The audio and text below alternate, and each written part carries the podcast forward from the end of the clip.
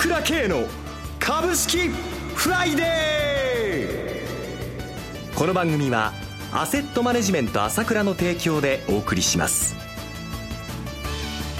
皆さんおはようございます。岡本留美子です。朝倉慶の株式フライデー今朝も株式投資で重要となる注目ポイントを取り上げてまいります。お話はアセットマネジメント朝倉代表取締役経済アナリストの朝倉慶さんです。朝倉さんおはようございます。おはようございます。よろしくお願いします。よろしくお願いします。まずこの1週間いかがご覧になっていますか？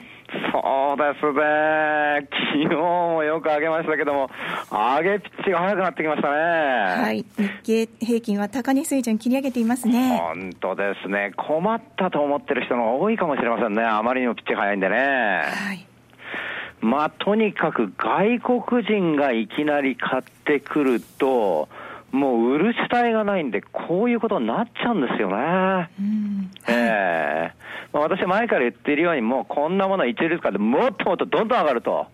いうことが最終的には待っているんだが、ええまあ、その、それをちょっと示唆しているという感じですね。ちょっとでも普通に買ってくる、本格的に買うと、あっという間に上がっちゃうんですよ。はいこれでもまだ買えてないところが多くて、ええもう下がってくんないかなと思ってるところが多いと思いますけれども、なかなか下がりそうもないですね、大きくは。これが Great Rotation ということですか、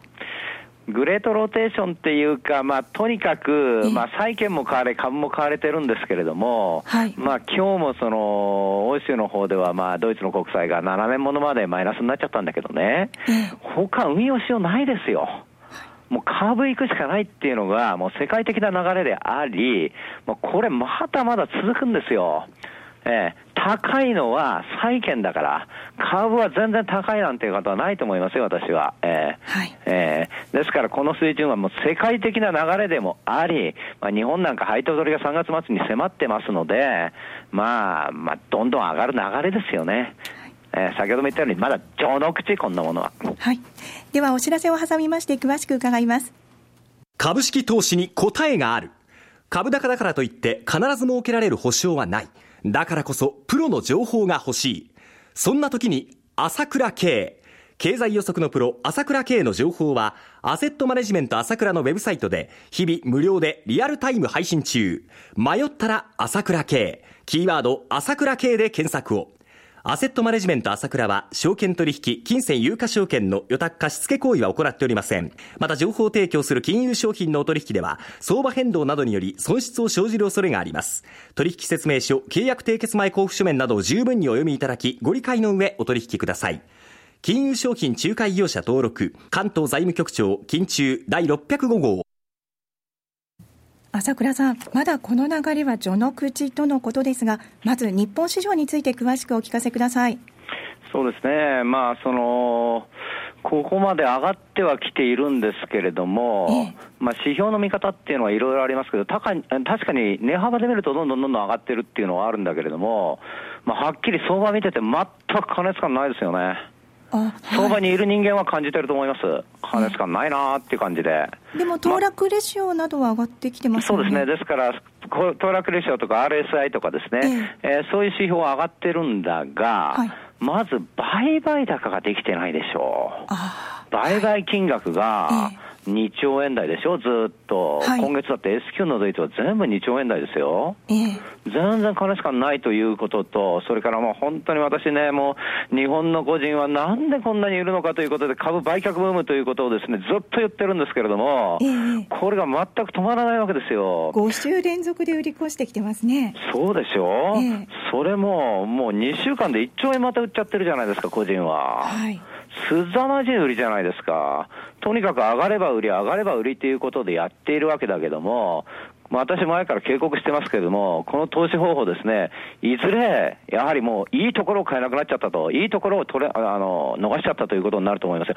私が一貫して言ってるのは、徹底的に持った方がいいということなんですよ。なぜ？大相場だからですよ。はい。ええ。例えばね、今、一番人気のあるのは1570の日経レバレッジじゃないですか、えうんこれなんかもね、アベノミクスの時4000円だったわけですけども、はい。1万5000円でしょ、はい4倍になってるんですよ、はい売り買いなんかしない方がいいんだって、徹底的に持つ方がいいんですよ。大相場なんです。はい。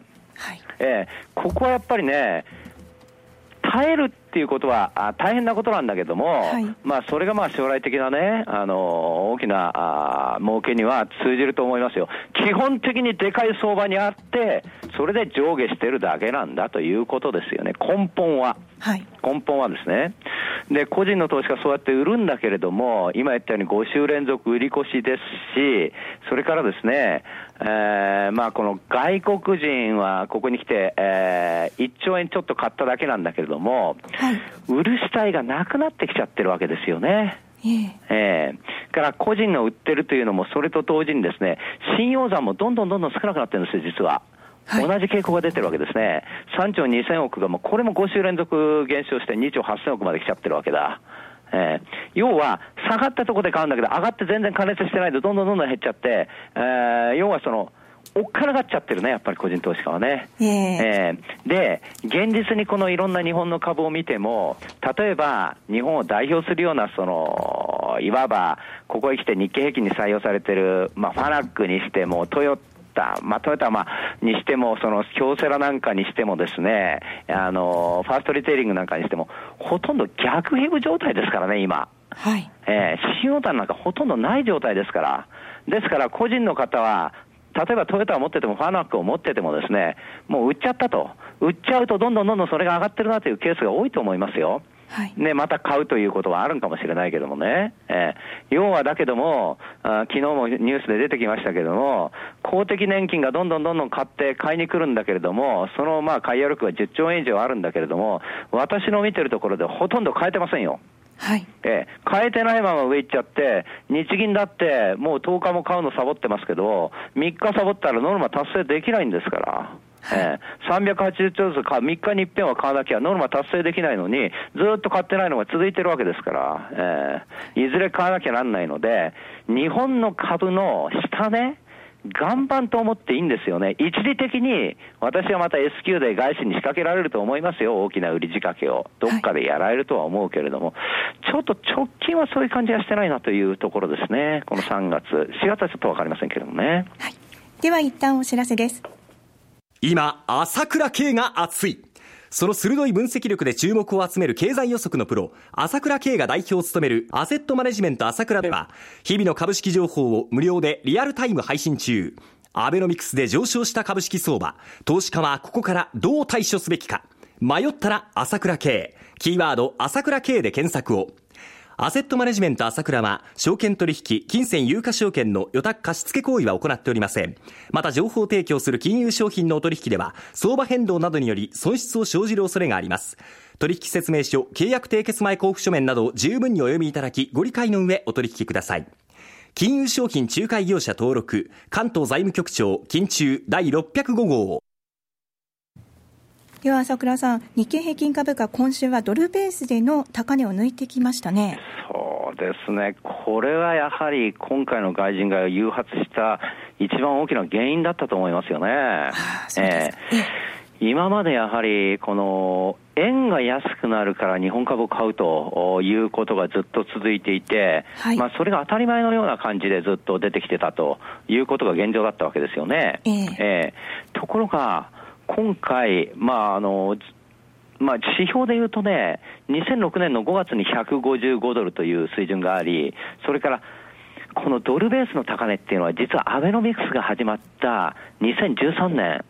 えー、この2年前の12月の末、大納会の時が155ドルで、やっぱり高値だったんですよ。で実はそれを全然抜いてなかったんです。ええ要は日本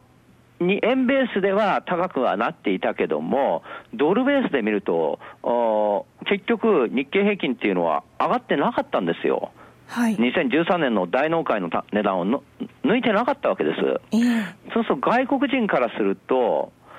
結局、そのドルベースじゃないですか、見てるのは、まあ円をヘッジしてるのはあるけれどもね、はい。ええ。そう考えると、初めてここで儲かってきたと、儲かってきたっておかしいですけども、どんどん利が出てきたと、新高値になってきたということが言えるわけですね。はい。ええ。まあやっぱり新高値、青天井ですから、ええ。ええ。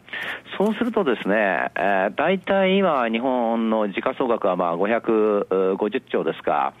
で、えー、やっぱり外国人っていうのが30%は持ってますから、170兆ぐらいあるじゃないですか。はいえー、これがやはり全部こう強気、利食いになってきたということなので、やっぱりこれ、全然違いますよね、マインドが。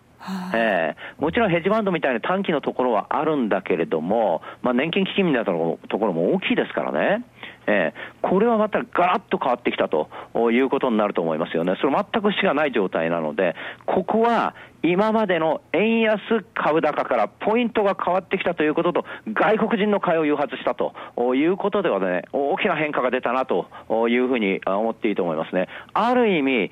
たステージで上げてきたということも言えるんですね、今回の上げに関しては。はい、はい、ということは、これまでのアベノミクス相場とは異なる展開になっていくということなんですか、ね、要は、上げのピッチが速くなってくる可能性があるということですよね。先ほど言ったように、個人は2週間で1兆円売っちゃってるわけだけど、はい、売りの主体がないんですよ、もう。えー、これで外国人買ったら売るとこないじゃないですか。はい、えー、ここのところが忘れられてるんですよね、日本の相場では。はい、要は、株を見るときに一般的に見て、それは一番大事なことではあるんだが、ファンダメンタルズで見るでしょ？はい、ファンダメンタルズで収益がどう、PR がどう、うんぬんってことだ。だけど、株価を決めるのは私はいつも言っているように、需給が決めるわけですよ。本来はそうですよ、買う人が多ければ、ね、あの PR だとか収益だろうが、どんどん関係なくどんどん上がってしまうわけですよ、例えば昨日大塚家具がその内紛ということで株の争奪戦ということで上がりましたけども、結局、需要が強ければ株は上がるわけだ、そういう根本の需要の強さというのが、世界を見渡しても一番日本の株にあるわけですよ、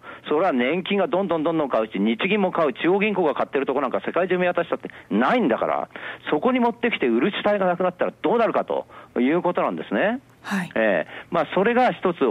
つつあるということがあるわけですよね。はい、はい。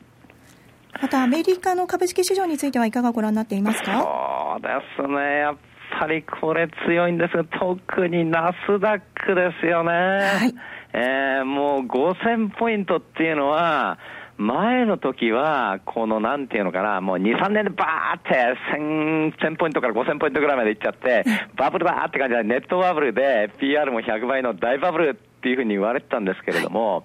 この高値、まさか抜けるとは思いませんでしたけども、はい、もう、もう目と鼻の先まで来てますからね、しかも PR はもう20倍以下でしょ、はい、全く状況変わってるわけですよね。わかりました。もう常に言ってるも弱気になる必要全くないです。はい。はい